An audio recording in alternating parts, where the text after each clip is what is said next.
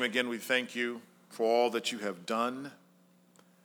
We thank you for the love that you consistently show us. Father, uh, you teach us, you command us, you rebuke us, you encourage us with your word week after week. Uh, and Lord God, we just don't want to be a uh, repository of, of knowledge. We, we don't want to be just a library waiting for someone to take it out, Lord God, but we want all the knowledge that we have to change us. Uh, for we don't want to be the same uh, when we leave this place as when we came through these doors. So, Father, have your way with us today. Again, Lord God, we receive your Spirit, that your Spirit would do his perfect work in our hearts. Again, Father, sometimes uh, we move unwillingly, but help us to see things the way that you see them, so that we may love others, that we may love you, that we may love your kingdom as you do. So, Father, may my words be acceptable in your sight. May your word go deep inside all of our souls. Strengthen us today. Establish us today. In Jesus' name, we pray. Amen. Well, how should we think about money? You're like, Pastor, you're on a roll here. Last week you were talking about sex. Now, this week you're talking about money. What's going on up there? Uh, but much like sex, uh, the mention of money in the church can create a sense of hostility in our minds uh, because we think that ultimately the church may be better off without talking about sex and without talking about money. Uh, but why is that concerning money? Uh, because sometimes there is this negative connotation uh, that is related to money in our minds. We see how people use money to control others.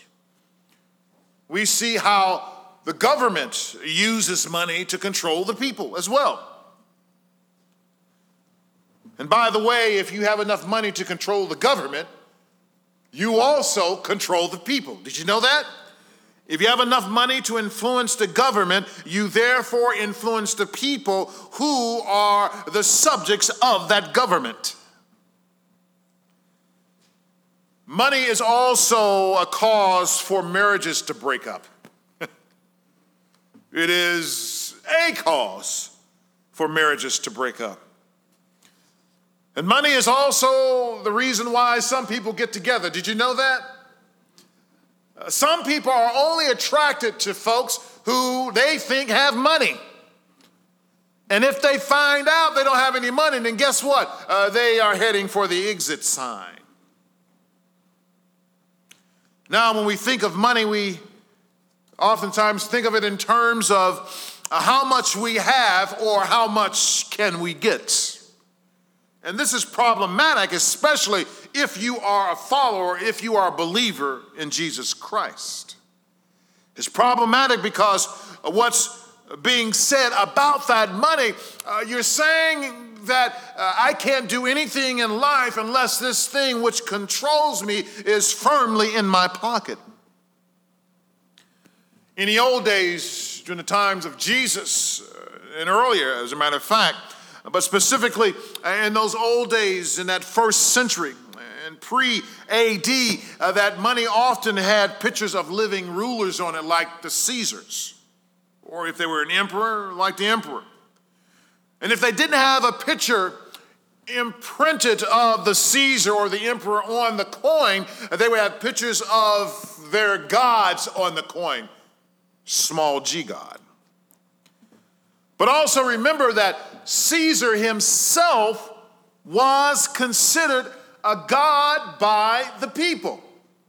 So you had your small g regular gods, and then you had your small g uh, national god, like a president, as an example.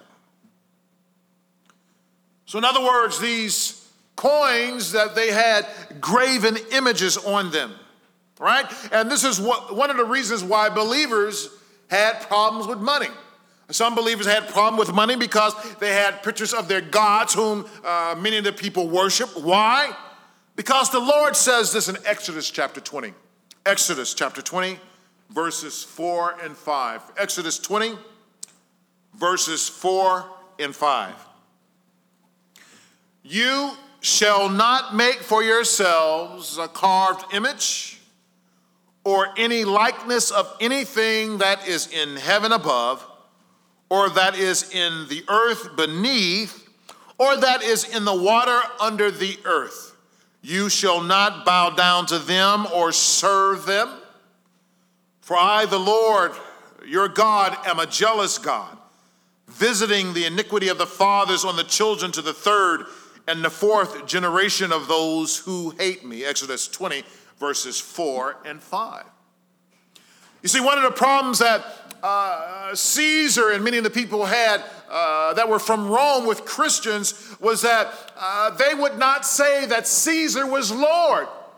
And then when you turn around and you say that Jesus Christ is Lord, uh, then they had a problem with you.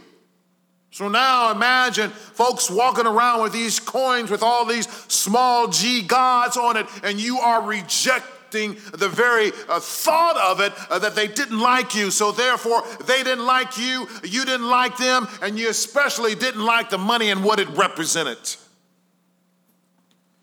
That ancient money was also used to pay a toll, a tax, or tribute to some political leader who oftentimes masqueraded as some kind of god. And money was not generally used to go to a restaurant. There was no McDonald's around there where you could use your debit card. There was no Burger King and whatever you like to eat, uh, that you could not uh, go and find one of those and say, Here's my money, give me a burger. And most of the time, it was not used to buy new clothes.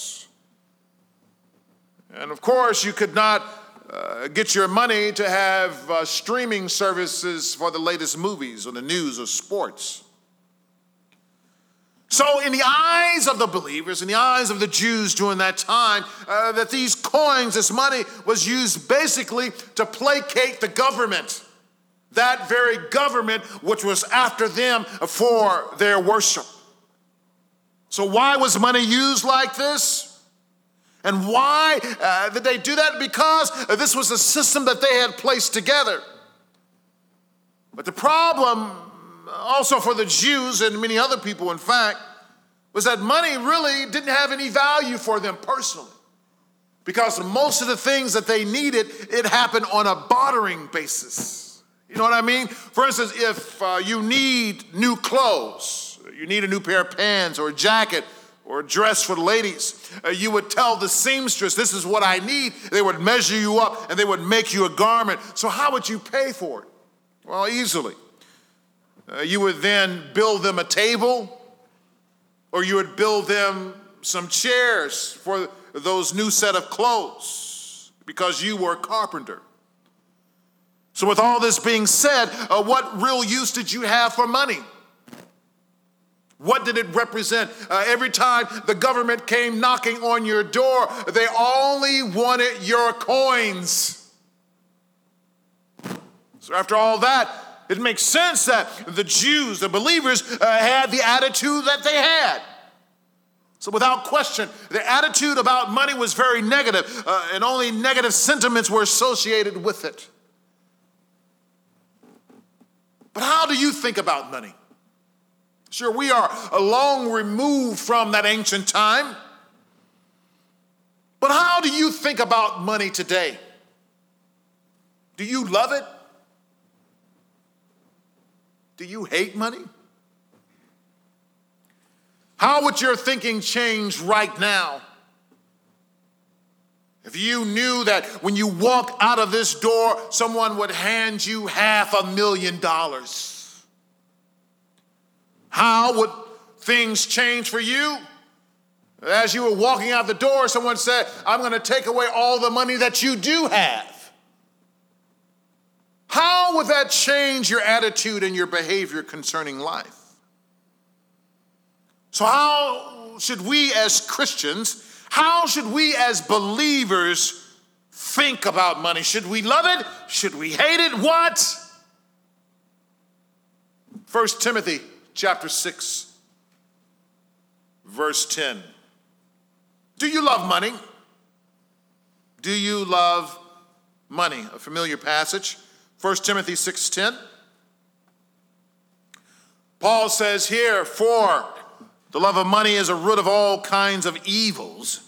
It is through this craving that some have wandered away from the faith and pierced themselves with many pangs. So, uh, is money inherently evil? Right? So, so that's the question at hand. Uh, they talk about, you know, uh, I, I, don't like money, and you don't like money till you need it, and then when you, when you get it, you're really happy. But is money inherently evil? We go back to the passage, and what does the passage say? It does not say that the love of money is, or it doesn't say that money is the root of all evil. Does it say that? Does it say that money is the root of all evil? No, it doesn't. Uh, does it say that uh, the love of money is the root of all evil? Guess what? It doesn't say that either. Uh, listen to what I said. I said, uh, does it say the love of money is the root of all evil? And your reply should be no, it isn't. The scripture says that the love of money is what is a root of all kinds of evil. Uh, what does that tell us? That tells us that there is, number one, uh, lots of evils out here in the world. Amen? Right? There is jealousy, there is anger, there's plenty, there's cheating, there's stealing, uh, there's lots of evils in the world. There's murder, you name it, there's plenty of evils in the world. And of these evils, uh, the love of money is one of those evils. Do you love money? And if you are a follower of Christ, I hope your answer would be no, I don't love money. Because scripture tells us right off the bat, for the love of money, if you have the love of money all trapped in your heart, uh, that it is a root of all kinds of evils. So money is not the problem, brothers and sisters. What did I say? I said money is not what? Money is not the problem. Money does not cause people to steal. Money does not cause people to cheat. Money does not cause people to murder. Well, what does? Uh, what causes all of these things is the attitude of the heart. Again, uh, every time we walk through uh, some of these messages, it always goes back to what's in the heart. When we talked about, uh, uh, uh, according to James, right? Uh, when James speaks of the fact that, uh, number one, we should not be jealous of one, one another. Uh, when it speaks of how we should be hearers of other folks, right? When James speaks of all these things and how we should speak with our tongue, right? That little small fire that's in our tongue, what comes out of our mouth is reflective in our heart. This is what James talks about, right? it all goes back, it stems from what is in your heart. Right? So it is that love of money. Yes, money can be a problem. Money can be a big problem. Eh, or the, the lack of money can be a problem. Or for some people, too much money can be a problem. But it's not true that someone is better than you if they have more. Amen? It's also not true if someone has less than you that you are better than them or you are any less than the next person. Uh, those scenarios are simply not true. all of these thoughts, again, lead us up to that very fact. How do we think about and how do we handle money? I believe that some people don't have more, and I know many people would like to have more money. Amen? If, you, if they were to ask you, would you like more money? How many people in here would say no? Any, any takers in here would actually say no? Uh, someone asks you, would you like more money? How many people would say no? I believe all of us would say yes. But the problem is that uh, when we have that love of money, money according to 1 Timothy 6.10, that there's also a result uh, when that love of money is so uh, firing intensely in our hearts. 1 Timothy 6:10 says this is a result of some people loving money. It says that some people wander from the faith. Some people wander from the faith. Money had such a strong pull on them, uh, they eventually stepped away from what they believed uh, to allow money to keep its tight grip on their life. Money became more important than going to church. Money was more important than living for Christ. Uh, if money can become more important than going to church, if money can become more important than living uh, for Christ, then money can be more important than your child. Money can be more important than your parent. Uh, money can uh, be uh, such a, a toxic, addictive uh, behavior in our life uh, that we don't want to care about anything else other than getting more money. Can I hold a dollar? Someone said this, and I quote Money, it turns out, is exactly like sex. You thought of nothing else if you didn't have it, and thought of other things if you did. End quote. Of course, of course, those are not thoughts of redemption in Christ for a believer. As a matter of fact, again, I've mentioned sex several times. If you want to hear my message about sex, listen to part three of this series. But this is also a sad commentary on some, uh, the idea of how they think about money. Some Christians, people who call themselves Christians, who uh, fuse together the gospel with an obsession to money, which we call it a prosperity gospel. The prosperity gospel is a gospel where they say one of the purposes of Jesus Christ coming to this earth is to make you wealthy and to make you physically healthy.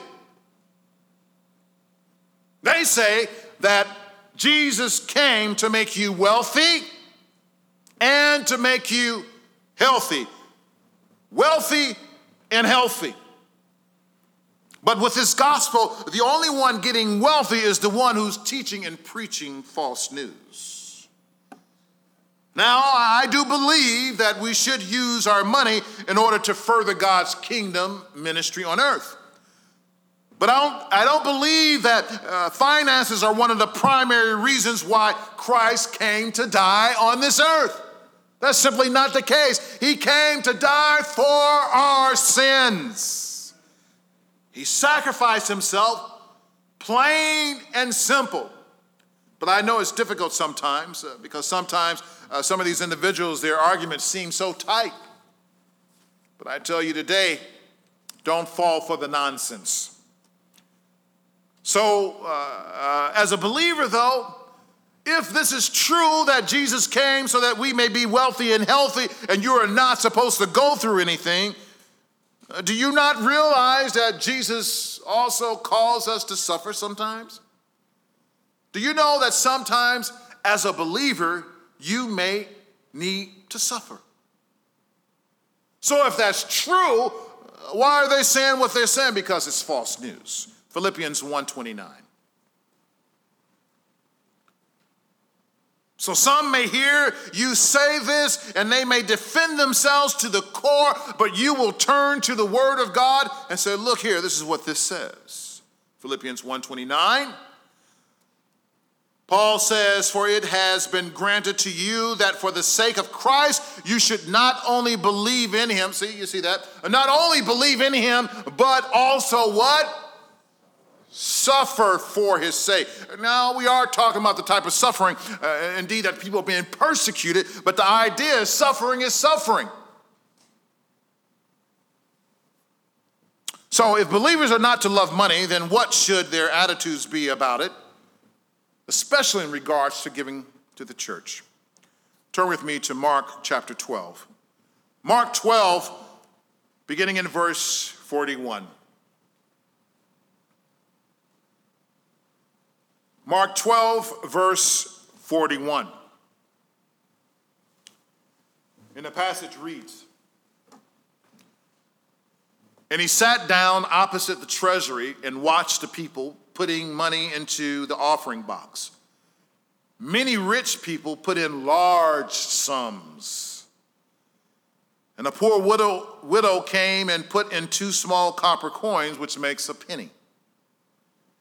And he called his disciples to him and said to them, Jesus called his disciples to him and said to them, Truly I say to you, this poor widow has put in more than all those who are contributing to the offering box. For they all contribute out of their abundance, but she, out of her poverty, has put in everything she had, all she had to live on. As a believer, we should be sacrificial givers. As believers, we should be sacrificial givers. Now, I know, right? Right off the back, you see this. This woman gave everything that she, she had. Uh, this, again, causes discomfort. Because who in their right minds would get everything they have and then have nothing to live on? This is uncomfortable.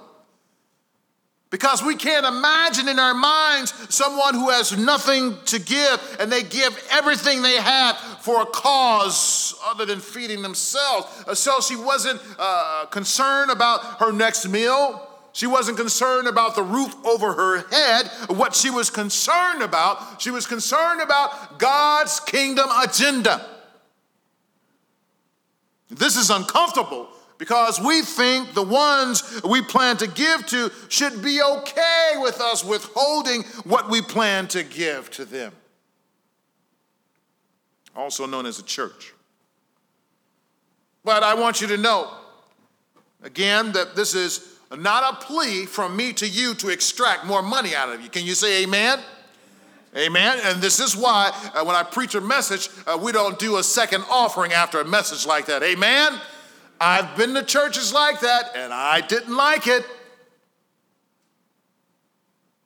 If anything, this is a plea to live faithfully towards the Lord as with everything else that we do. Uh, I, I plead with you week after week about how we live for Christ. I plead with you in our marriages. I, I, I, plead with you concerning how we speak to one another. I, I, plead with you how we should love one another. I plead with you how we should study God's word. So I plead with you about being a sacrificial giver. But money something that we should speak about in the church because it has its grip on us. Brothers and sisters, money is a stronghold, right? You, you, you think about, you know, how much do you really love the Lord? How much are you really a sacrificial giver? Uh, that's an easy one. All we have to do is look at our giving statements from the previous year. So, what did the widow, what did this widow understand that we don't understand? She understood that her existence was not dependent upon the coin that she possessed. She understood that the money that she had in the bank or the money that she had in her pocket, that her existence was not dependent upon that. Because what are you going to do if one day you find yourself getting ill and then you take every single dime that you have to get well. But you never get well, and then you still, now you have no money. What are you going to do then? You see, our existence is dependent upon God and not stuff and not money. Can the church say amen?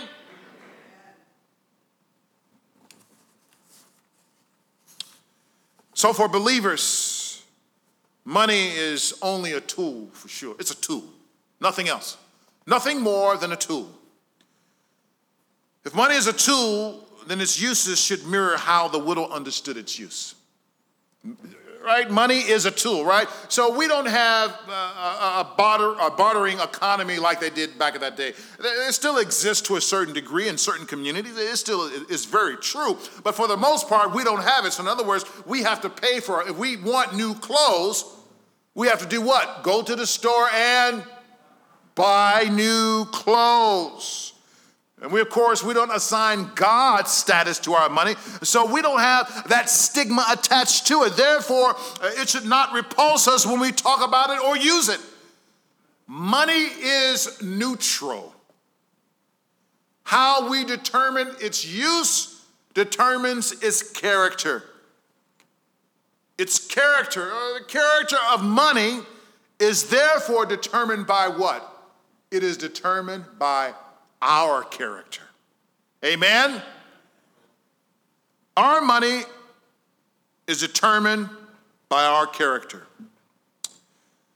Sure, I have no way of knowing the character of your offering.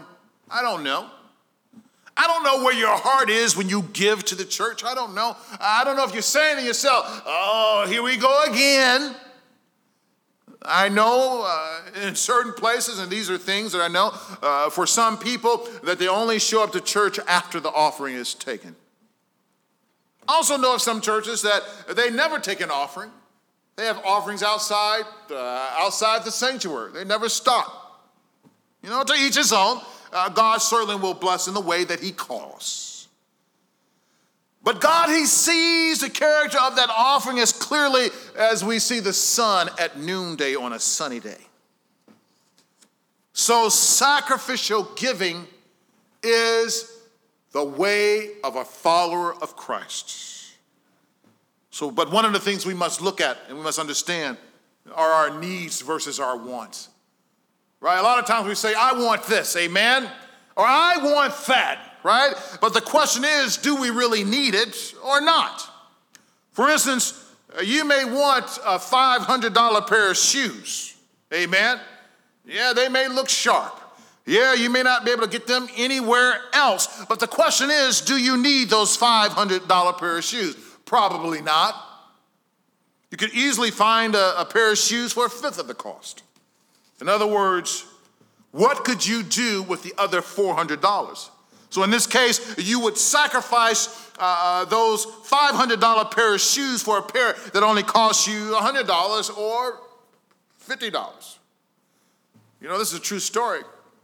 And my wife will tell you for many, many years, you know, and this, and I just had a revelation probably uh, maybe about three or four years, three or four years ago, that I never ever paid more than about $50 for a pair of shoes. If it cost more than $50, I, I stopped, I would not even think about it. And then my feet start hurting. Amen.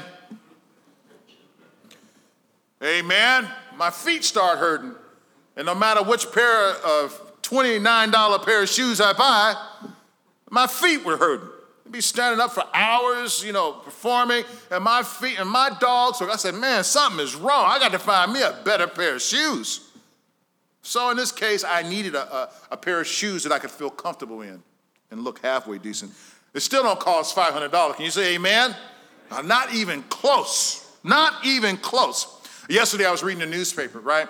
And in the, uh, the food section of this, uh, this, uh, uh, this newspaper, uh, they talked about there's this really, really great place in the area where you can get a meal for $185. Isn't that great? 185, oh, that's, that's per person. I thought that was expensive. I thought that was a little extravagant. Can you say until? Until I uh, read that there is a place in another state, another city, that they will be willing to feed you your meal. Here it is, current day. This is real, this is not fake, right? $595 for dinner. Guess what? It does not include tax. It does not include beverage. It does not include a tip. So if you and someone else go to that restaurant to eat, uh, that you would come out uh, spending more than a $1,000 for dinner. Does that sound reasonable or, or like good stewardship? I don't know. Maybe that food was really, really good. Maybe it was good. But I'm like, man, give me some chicken and some lemonade. Ain't that right? Chicken and lemonade, I'd be all right. Yeah. So, do we need that or do we want it? Uh, could we have settled on a dinner for $60 for the whole family? For some people, it may uh, just give them bragging, oh, I went there. Yeah, we paid. It was such a, uh, such a wonderful meal. Yeah, amen. But what could uh, they have done with uh, $900? The person that they probably, especially in this city, the person that they probably saw uh, about to walk into that restaurant in the gutters that had nothing. Now, this is not to bring judgment on anyone, but it is to ask the question what is reasonable and what is not in God's economy? Of course, everyone will have their own answer to this question, but do we have a kingdom mindset, which is that of sacrificial giving? Or do we have a mindset not focused on God's kingdom? The, uh, the widow, she had a want and her desire was for God's kingdom. She was believing the Lord would come and do some things through people on earth to further his kingdom agenda. And as Jesus and his disciples observed others, he mentioned the others gave out of their abundance. So, in other words, they gave to the church, but uh, they said, you know what? I can give this much. I'll be all right. Ain't no big deal. Do you feel like that when you give? Or when you give, you're like, you know what? You know, sometimes this kind of stretching, this is stretching it just a bit. But see, for each of us, our level of sacrificial giving is different. Amen? So for me, it could be one thing, for you, it could be something else. So I cannot determine what your level of sacrificial giving is. But the question is uh, do you ever give to that point that you're really sacrificing on behalf of God's kingdom? You say, well, I need to buy a new house. Do you really need four or five bedrooms? Well, you might if you have 20 kids. Amen. I said go out and get it because y'all don't want to be living on top of each other. But if it's just you and your wife, right, uh, you don't need six bedrooms. Amen. So if the Lord blesses you with more, what do you think the Lord is thinking when He blesses you with more? Do you think He wants us to go and spend out more on, you know, gold toilet seats? Do you think God wants you to spend half a million dollars on a vehicle that uh, may end up in the junkyard in a few years? Or does He want uh, you to use uh, the resources He has blessed you with to lift others up, uh, to get the word of His uh, kingdom and the gospel message out to the rest of the world? Right? This is what we do here. What do we do? We proclaim the kingdom of God with an anticipation of Christ's soon return. And this is our heart, and this is where we are focused. Now, Jesus, He knows what sacrificial giving is and what it is not because he is omniscient. He knows everything. God himself demonstrated the highest form of sacrificial giving uh, when the word of God says, For God so loved the world that he gave. See, he gave. That is a sacrifice. Do we know the heart of people? The answer is no. We know our, uh, we halfway know our own heart. Is one of the reasons why we can't speak for anyone else. But the Lord certainly knows. So sacrificial giving will look different for you as it does for me. So don't bring judgment on someone else. As a matter of fact, whether you're talking about money or whether you're talking about motives, don't bring judgment on someone else because in order to bring judgment, that means you would have to know for sure. Amen? In order to know for sure, you would have to be omniscient. Amen. In order for you to be omniscient, you would have to be God. Amen. And I know there are no gods up in here. So watch your mouth. Don't judge someone based on what you think, right? If you have facts, that's a different story. But don't conjure up uh, things in your mind trying to say this person is this or that person is that because they don't give. We just don't know. But at the end of the day, we still must be wise and we must save money for a future time. Amen? We still must be wise. Uh, John Wesley said this Make all the money you can by honest means, save all you can, and give all you can sacrificially. He says that if you make all the money you can, save all you can, but don't give sacrificially, you may be a living person, but you are a dead Christian. What are you today? Are you still stuck on yourself? Face it. In Scripture, there are not many stories that prominently figure that feature women. But when they do appear, their testimony is so strong. You just, that little story of that widow here in the Gospel of, uh, of Mark is powerful. Brothers and sisters, it's time. It's time to grow up in the area of finances in our life, it's time to mature for God's kingdom. When we have it, it's because God has given it to us. And if God has given it to us, what does He want us to do with it? So the next time you are faced with the possibility of eating a $600 meal before tax, I hope they gave them a glass of water at least, amen. Ask yourself this question What would the Lord do? The next time the Lord allows you to have a raise on your job, ask yourself the question Why has the Lord allowed me to have a raise? Will his church and his kingdom be blessed because of this? Or will I again keep it to myself? God is calling us to greater things. We must reflect the values of God even with our money. Let's pray. Father, again, we thank